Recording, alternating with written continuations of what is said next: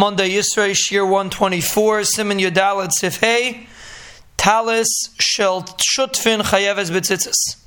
A talis that belongs to two partners is Chayev and Tzitzis, Tachsiv al Kanfe Bigdehem, because the Pasuk says al Kanfe Bigdehem, which is a plural Lashon, which sounds like even if two people own the talis, it's still Chayev and Tzitzis.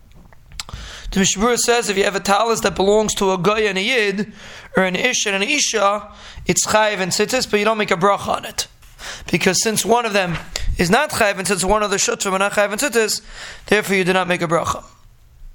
Also, the Mishmur says that if you have a talis that both of the shutfim are makbid on the other one that they shouldn't wear it, meaning if one of the shutfim doesn't allow the other one to wear it without permission and he wears it without permission, so then he is not since since that the chelik that belongs to his friend is not doesn't belong to him, so therefore he's not chayiv and tzitzis on that part because it doesn't belong to him. He doesn't have a shus to wear it.